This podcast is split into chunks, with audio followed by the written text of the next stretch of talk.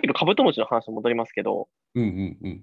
なんかでもカブトムシの方が全然、なんか、こう、複雑なことをやってる気が僕はしてしまうんですよね。うんうんうんうんうん。そもそもなんですけまあまあまあ、あの、そうだ、複雑っていうと難しいけど、こう有機的であるっていうことだと思うんですけど、どうなんだろへう。ーまあ、カブトムシ、僕、飼ったことないからあんまわかんないけど、まあじゃあ、その、まあ、カブトムシっていうのは一つのレイヤーでしかなくて、じゃあ、例えばミミズだったまあらまあとか、そそううですねこうそういうど。はい。多分レベルの話をしてて、こう、うん。うん。なんかそ確かにそれって、こう、複雑な処理をあの機械にさせればさせるほどあの、そういう動きはできて、複雑な行動ができるんだけれども、そこに自体に生き物らしさが宿るわけではないのではないかっていうことだとう思う。ん。ううん。ん。最近とか、単細胞生物とかってよ、あの、うん。面白いじゃないですか。その周りのその、うん。だからある特定の物質の濃度うん。に反応して動きを変えたりするわけですよね。うん。うん。うん単細胞生物。でも、うんで、その時に行われている演算って、その濃度の、ある特定の物質の濃度の変化の、要するに微分値を、うん。えー、だから濃度の微分値ですね。のを、うんうんえーインプットして、うん。でで、それによってアウトプットを書いて、行動を書いてる。その濃度の高い方。濃度が低くなったら、自分のその弁毛、弁毛かな弁うん。う毛ん。というか、あれですね、えっ、と、動きの向きを変えると。うん。で、そそうやってランダムに動き続けていると、えー少なくとも現状維持して、そこに居続けるよりも、えーより濃度の濃い場所に移動できるっていううん。うん。うん。動き方をする生物とかいるわけですよね。そのうんう炭酸んうんの生物とか。うんだ。からそういうのって確かにやってること、すごく単純だと思いますけど、そうね非常に生き物っぽいっていうことですよね。そうね。うんそうだような。んそじゃあ、そういう単細胞生物とルンバだと、どちらの方がはい生き物らしいのだろうか。とかね。け結構似てるじゃん、はいやってることって、その、周周辺、周辺の情報を、こう、知覚しそうですてね、演算して、ルンバは似てますねそうそうそう、うんうん動動き、動くっていう。まあ、ルンバはその中に作業するっていうのももちろん組み込まれるけど、うん、うんそうですよね。確かに、確かに幅跳びはしない よね。幅跳び。ルンバで幅跳びちょっと見たいんだ よな。あとほ、ルンバで幅跳びはマジでどういう状況なのか分かんなさすぎて。あとほ他に言ってたのはね、あの DVD プレイヤーから、あのはい CD を射出してあのボーリングするっていう。危な危ないよフリね。スビー出すみたいな話ですそうね。そうそうそフリスビーみたういにバーンって出すってことですよね。そうそうそう。でもき企画考える人がおーなるほどな、ぶっ飛んでるよな。いや、でこれ結構テセウスの船みたいなもんじゃないですか。その、そのなあルンバが幅跳びするって言ったときにそ、そのアウトプットされてるルンバは、ルンバではないんじゃないかっていうまあそうだよな。ところがありますよね。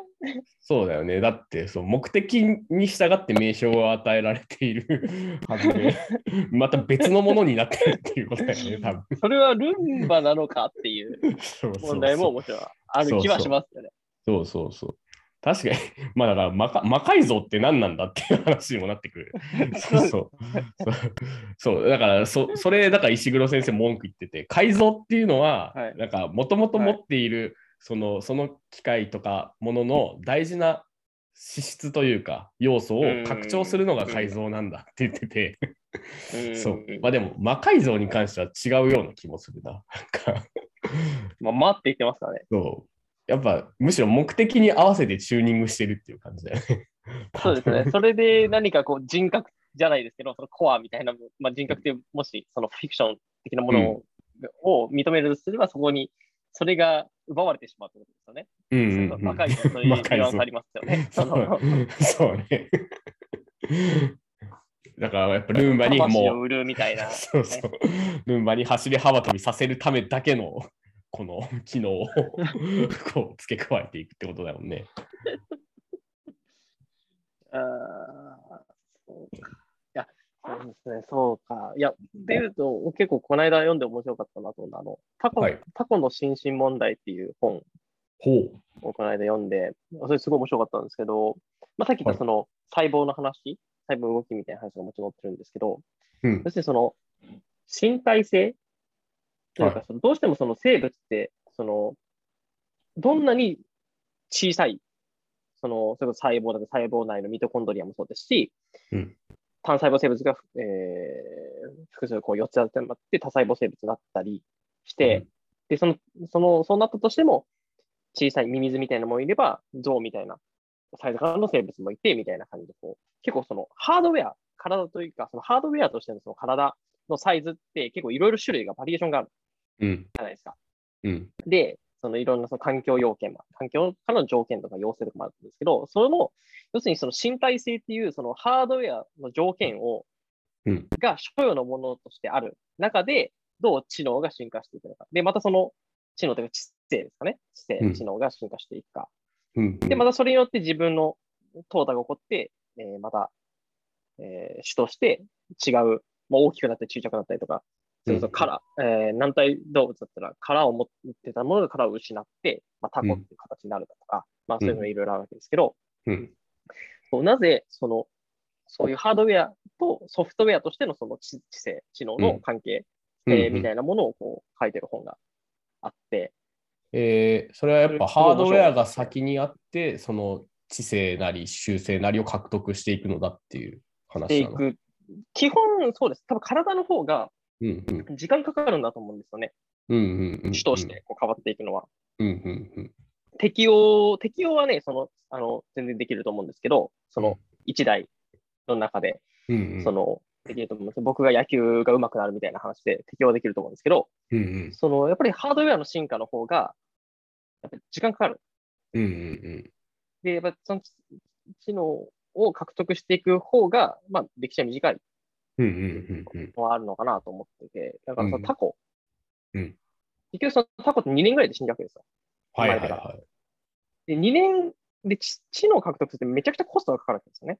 うんうんうん。コミュニケーション手段、うん能力を獲得するって、めちゃめちゃ時間かかるんですけど、そんなコストかかる高コストなことを、なんで2年で死んでしまうタコが獲得してるんだろうかっていうのが、まずその根本的な謎。なるほど。なるほど。ほうほうほう人間だったらまだわかるんですよ。うんうんまあうん30、まあ短くても、その縄文時代とかだとしても、まあ30、20年とか30年は生きると。うん結構動物の中ではそれなりに長い方ですよね。うんうんでも、で、それでその孫の代とか子供の代、孫の代って情報を伝えていくから、まあうん、それだけ長く生きるんであれば、まあ、わかると。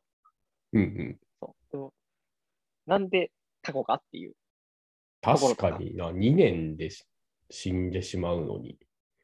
確かにタコってすごい賢い、ね、生き物ってイメージあるもんね。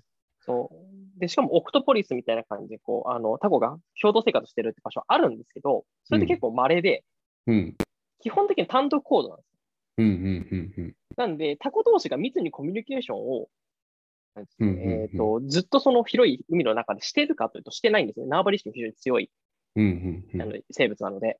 うんうんなのにもかかわらず、その割とこう、孤高なタコがうん。その知性を持ってるっていうことも、かなり謎へなんじゃえ。ないのっていうところから始まって、で、まあいろいろこう仮説がこう組みがあの組み合わさっていくんですけど、うんうん。そう。で、そこは、じその、まあ大無害みたいななりだったところから、殻を失ってしまった。すごいこう脆弱になってしまった。うん要は殺されやすいわけですね。っうんうん。ていう生物になってしまったってことと関係があるんじゃないかとか、ほえー、あとは子供の産み方の問題もあるんですよね。あのに人間とか猿だったら、そんなに子供の数産めないですけど、タコはバーッと産んで、えー、もう本当に低い確率で、えー、うち、あえー0.1%かなのかなぐらいの、えっとうん個体だけが育つと。う。それへ結構数値当たる方式で繁殖してるわけですよね。え。なるほそう。なのに、お似たような姿勢を獲得してるっていうこととど。うかんうんうんうんうん。全然ね、違う。かなり遠いわけじゃないですか。人人間とそのタコって。うんうんね、生物生物の統計あの、とあの系統樹か、系統樹うん。からしても、ねっていう状態なので、全然鳥とかより遠いわけなんで、うっん。ていうことが、まあ、それを、あのーまあ、そういう時にそのから体とか身体性、ハードウェアとの関わり合いだとか、あるいはどれだけ生きるのか、あるいはどのように繁殖するのかっていうものが、まあ、いろいろなこう将来の条件の中で、えーまあ、その中でこう、どうリソースをやりくりしていくか、白の方に割くのか、コストを割くのかどうかとか、ね、やっぱそういういろんあなー面白そうパはあラメーターがあるわけですよね。はああー、これ、ミスズ書房から出てる本なんだ。へーあ、ミス情報が出てます。はい。。なるほど。はい。ちょっと面白そう話長くなっちゃったんですけど、これはかなり僕は面白かったななるほど。という本の一つですね。うん。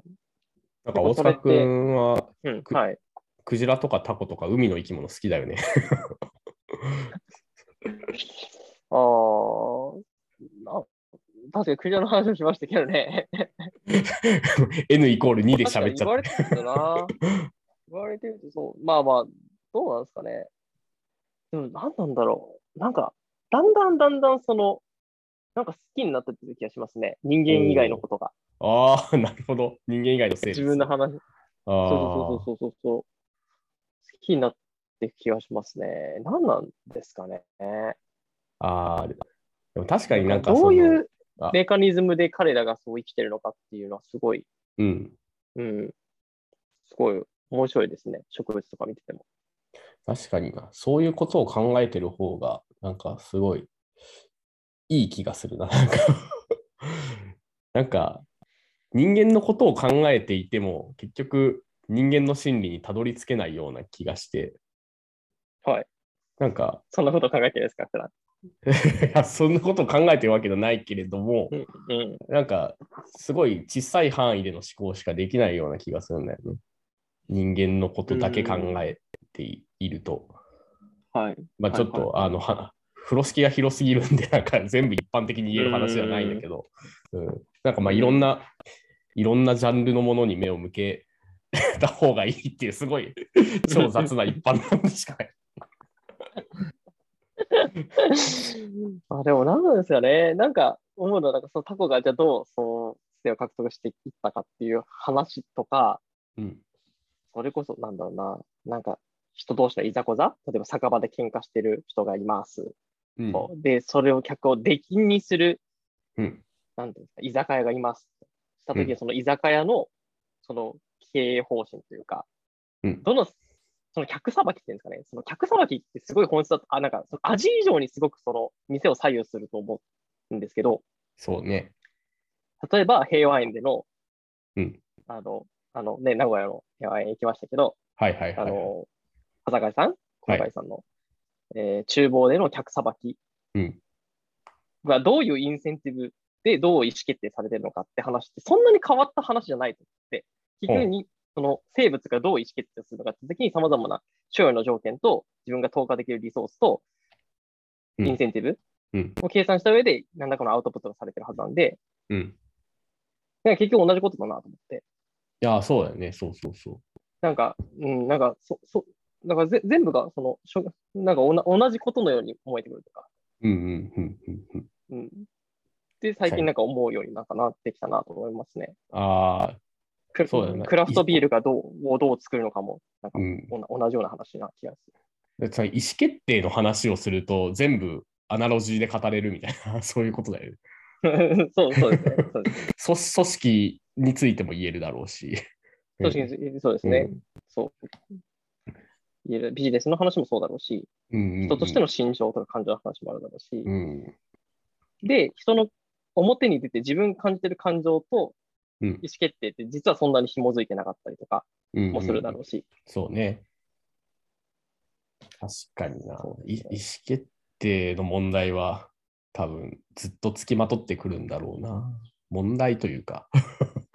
うん、そうですねそう。別にタコはね、意思決定して別に進化してるわけじゃないわけですけど、そうだね。そのなんていうかね、そのね氷山の威嚇というかね、海面に沈んでる、その部分、こううんというか、その、そう行動せざるを得ないっていう意味での意思決定という広い意味ですけど、うんうんうん。うんそう、そう、まあ、追い込まれてるとか、そういうふうになるようにななってしまっているっていう状況っていうんですかね。